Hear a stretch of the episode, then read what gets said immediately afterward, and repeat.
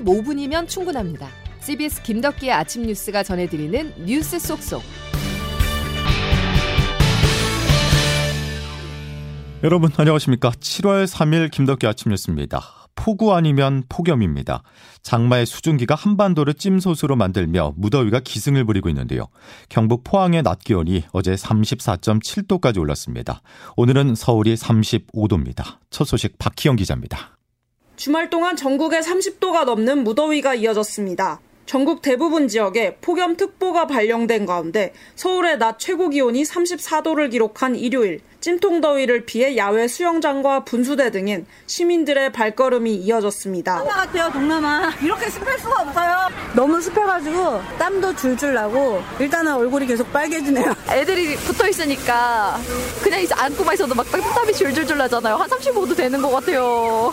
실내 쇼핑몰과 영화관에도 더위를 피하려는 인파로 북적였습니다. 내륙 찜통 더위는 오늘 서울 낮 기온이 35도까지 치솟으며 절정에 달하겠습니다. 기상청은 내일부터 전국 대부분 지역에 비가 내릴 것으로 보인다며 폭염과 함께 비 피해가 없도록 대비해달라고 당부했습니다. 제주와 남해안을 중심으로 장맛비가 내리겠습니다. 3일 새벽에는 전남 해안을 중심으로 시간당 20에서 40mm의 돌풍과 천둥 번개를 동반한 강한 비가 예상됩니다. CBS 뉴스 박경입니다. 오늘 폭염이 지나면 내일부터는 다시 전국에 장맛비가 내리겠습니다. 종잡을 수 없는 날씨인데요. 기상청 연결해서 알아보겠습니다. 김수진 기상 리포터. 네, 기상청입니다. 예, 제주를 포함해서 지금 남부에는 호우특보가 내려져 있죠. 네, 다시 정체 전선이 영향을 주면서 현재는 남부 일부 지역에 호우특보는 해제가 됐고요. 제주도를 중심으로 호우주의보가 발효 중인 가운데 세찬 비가 쏟아지고 있습니다. 오늘 오전까지 이렇게 제주와 전남 지역을 중심으로 돌풍과 벼락을 동반한 시간당 30에서 60mm 안팎의 매우 강한 비가 집중되는 곳이 있겠고요. 오늘 중에 전남 남부와 제주에 20에서 60, 최대 80mm 이상, 전남 북부, 경남 서부 남해안에 10에서 50mm 안팎의 다소 많은 비가 더 내리겠습니다. 반면에 오늘 그 밖에 대부분 지역으로는 폭염특보가 발효 중인 가운데 오늘 서울의 한낮 기온이 35도까지 치솟는 등 올 들어 가장 무더운 날씨를 보이겠고요. 그 밖에 원주, 청주, 대구 34도, 광주 31도의 분포로 온열 질환에 대한 철저한 대비가 필요하겠습니다. 예. 그런데 취약 시간대인 야간에 비가 집중될 수 있다는 소식도 있어요. 네, 그렇습니다. 이번 장맛비는 내일과 모레 오전 사이 또다시 전국으로 점차 확대되겠는데요. 특히 내일 밤부터 모레 아침 사이에 중부와 호남 지역을 중심으로 시간당 30에서 60mm 안팎의 국지성 호우가 쏟아지는 곳이 있겠습니다. 침수와 산사태 등 호우 피해가 없도록 대비를 철저하게 해주시는 것이 좋겠습니다. 지금까지 기상청에서 전해드렸습니다. 출산 기록은 있지만 출생 신고는 돼 있지 않은 이른바 유령 아동에 대한 전수조사가 진행되고 있습니다. 최종 결과가 나오기도 전에 경남 거제에서도 갓 태어난 영아가 부모에 의해서 살해된 사실이 드러났습니다. 영아 사례가 전국적으로 발생한 건 아닌지 우려가 커지고 있습니다. 양승진 기자입니다. 경기 수원에 이어 경남 거제에서도 미신고 영아를 살해한 사건이 드러났습니다. 경남 경찰청은 아들을 목졸라 살해한 혐의로 친부 A씨와 친모 B씨를 구속했다고 밝혔습니다. A씨는 지난해 9월 9일 거제시 주거지에서 생후 5일 된 아들을 목졸라 살해하고 B씨는 이를 지켜본 혐의를 받습니다. 이들은 경제적 형편이 어려운 데다 출생 사실을 양가 부모가 알게 될 경우 서로 헤어지게 될 것을 우려해 이 같은 범행을 저질렀다고 경찰에 진술했습니다. A씨는 영아의 시신을 거제시 인근 하천에 유기했다고 밝혔습니다. 당초 이들은 자고 일어나니 아들이 죽어 있어 시신을 인근 야산에 묻었다고 진술했습니다. 이에 경찰은 A씨가 지목한 야산 주변을 뒤졌으나 시신을 찾지 못했고 이어진 추가 수사 과정에서 A씨로부터 아들을 살해했다는 자백을 받았습니다.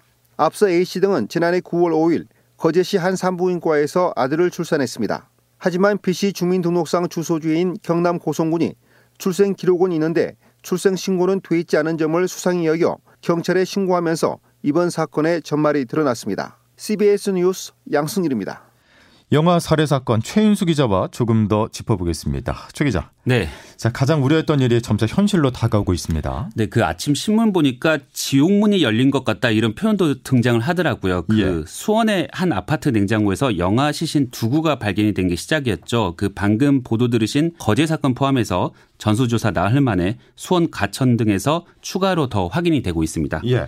2천 명이 넘는 아이들에 대한 전수조사가 지금 진행이 되고 있는데 나흘 만입니다. 이런 네. 비극적인 네. 소식 계속 이어지고 있어요. 네, 지금 수사가 진행 중인 게 80건 정도입니다. 9명의 사망이 확인이 됐고요. 70여 명에 대한 소재를 파악하고 있습니다. 예. 그 기자들이 취재하는 과정에서 경찰이 이런 말을 한다고 합니다. 그러니까 설마 설마 했는데 충격적이다. 8년 전으로 거슬러 올라가니까 증거 확보도 쉽지가 않고 그렇죠. 부모 진술도 계속 번복된다. 앞에 그 거제. 거제 사건도 지금 들으신 대로 마찬가지고 과천 사건, 그 다은 증후군 아기를 산에 유기한 혐의로 체포된 사건이 있는데 긴급 체포를 했다가 공소시효 만료 가능성이 있다 이렇게 해서 풀려나기도 했습니다. 예, 예. 그 지자체에서 현재 수사 의뢰를 한 게 한 100건이 조금 안 되는데 수사 의뢰가 더 늘어날 거고 이런 소식을 더 전해드리는 것도 듣고 계실 분들도 모두 힘든 뉴스가 더 나오지 않을까 이렇게 좀 걱정이 됩니다. 예. 네. 자, 그렇다면은 무사한 아이들도 있을 거 아닙니까? 네, 그 소재가 확인된 아이가 한 13명 된다고 하고요. 그다음에 그 사라진 아이들 중 상당수는 베이비박스에 맡겨져서 아동보호시설 등으로 인계됐다 이렇게 파악이 되고 있습니다. 예.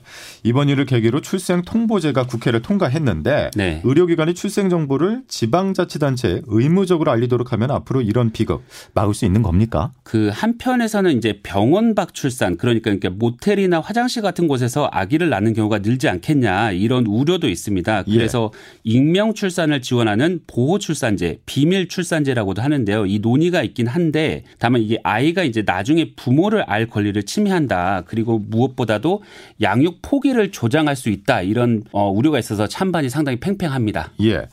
자, 그런데 다각지대라고 할 수 있는 이 외국인 아동 있잖아요. 네. 이번 조사의 계기가 된 게 감사원 감사를 보면은 출생 신고가 되진 아이 않은 아이가 모두 6천 명이었었는데 그 가운데 4천 명이 외국인 아동이었습니다. 네, 그래서 그 국내에 태어난 외국인 아동은 이제 출생 신고 의무는 없습니다. 본국에 출생 신고를 하게 돼 있고 국내 90일 이상 체류를 하면 등록을 하도록 하고 있는데요. 예. 그 유엔 난민기구 한국 대표부는 부모의 국적이나 체류 자격과 무관하게 이들 아동도 보호돼야 한다 이런 취지의 공고를 내놓기도 했습니다. 예, 여기까지 정리하겠습니다. 최인수 기자였습니다.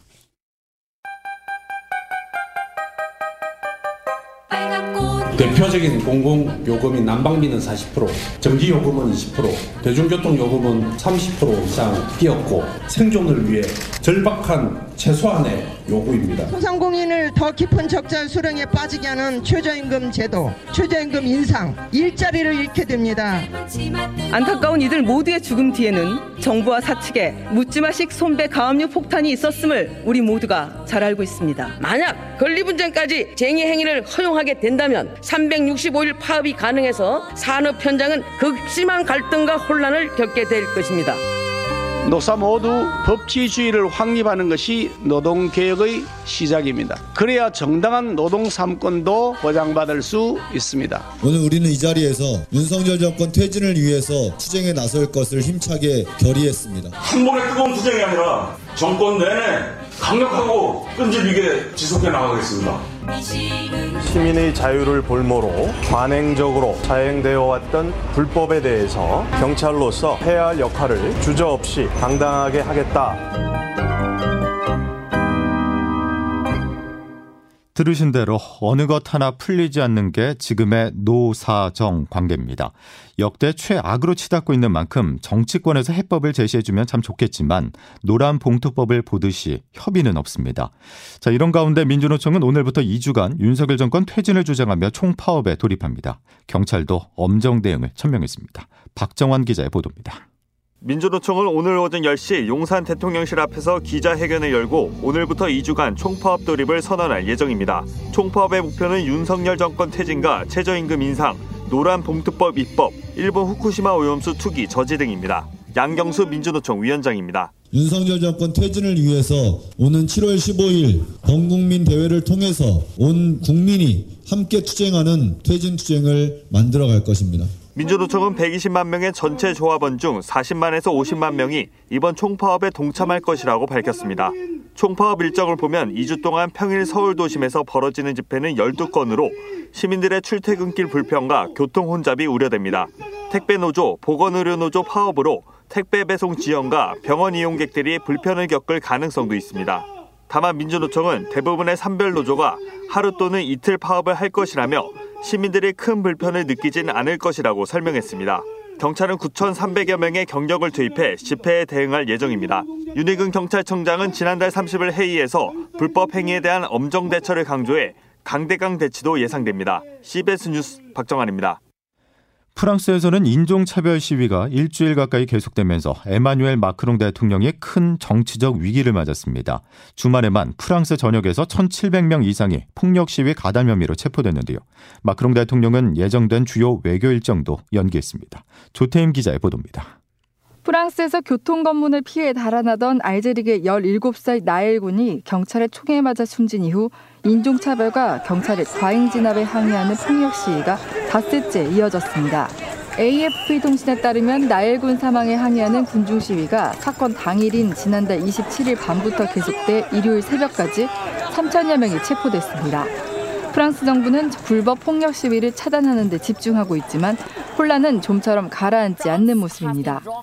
마르세유에서는 총기 매장에서 총기를 도난당하거나 파리 외곽 오벨르빌리에서는 버스 차고지가 공격받아 버스 10여 대가 불에 타면서 훼손되는 등 시위가 격해지고 있습니다.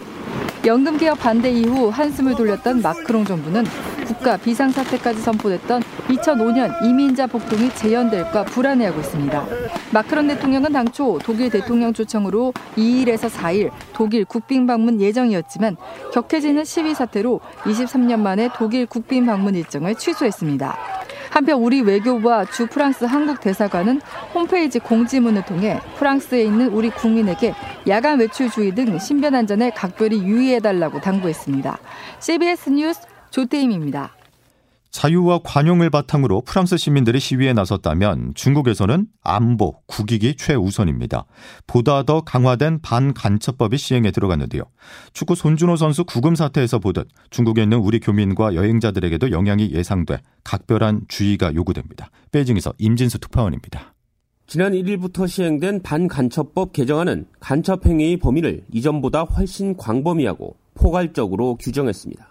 대표적으로 중국 국가안보와 이익과 관련된 지도나 사진, 통계 등의 자료를 인터넷으로 검색, 저장하는 것만으로도 반간첩법 위반 행위가 될 수 있습니다.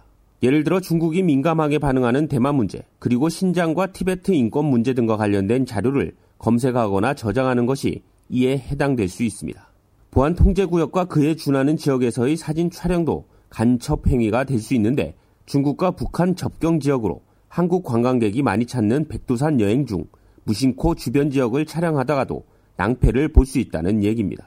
과잉 입법이라는 지적이 이어지고 있지만 중국 정부는 법을 지키면 문제될 게 없다는 입장입니다. 마오닝 외교부 대변인입니다. 모든 국가는 국내 입법을 통해 국가 안전을 수호할 권리가 있으며 이는 각국에서 통용되는 관행입니다. 그러나 한국에서는 전혀 문제되지 않는 행동들도 간첩 행위로 간주될 수 있기 때문에 중국에 진출한 우리 기업이나 교민들의 불안감이 커지고 있습니다. 베이징에서 CBS 뉴스 임진수입니다. 3조 달러, 우리 돈 약 3,952조 원입니다. 애플의 시가총액인데요. 1976년 미 캘리포니아주의 한 차고에서 스티브 잡스가 애플을 창업한 지 47년 만에 꿈의 시가총액으로 불리는 3조 달러를 돌파했습니다. 프랑스의 GDP보다도 높습니다. 워싱턴에서 최철 특파원입니다. 올 상반기 마지막 날이던 지난주 금요일 애플의 주가는 194달러로 마감해 시가총액이 3조 달러를 돌파했습니다. 스티븐 잡스의 회사 창립 47년 만이자 아이폰 출시 16년 만입니다. 영국의 2021년도 국내 총 생산이 3조 1,600억 달러이고 이게 세계 6위니까 애플 혼자 세계 7위에 해당하는 자산을 갖고 있는 셈입니다. 애플의 시가총액이 한국의 국내 총 생산보다 1.7배 크다는 말입니다. 애플과 삼성전자 간 시총 차이는 2011년 3배에서 지금은 8배 차이로 벌어졌습니다. 애플은 올 초만 해도 코로나로 인한 중국 정저우 공장의 생산 중단으로 공급망 위기가 불거졌지만 인도 등의 새 부품 공장을 짓기로 하는 등 위기 관리 능력을 보여줬습니다. 또한 최근 공개한 공간형 컴퓨터 비전 프로가 기술 집약의 차세대 기기로 주목받으며 주가를 견인했다는 평가가 나옵니다. 전문가들은 애플 주가가 2년 안에 시가총액 4조 달러 돌파도 가능할 수 있다고 예측했습니다.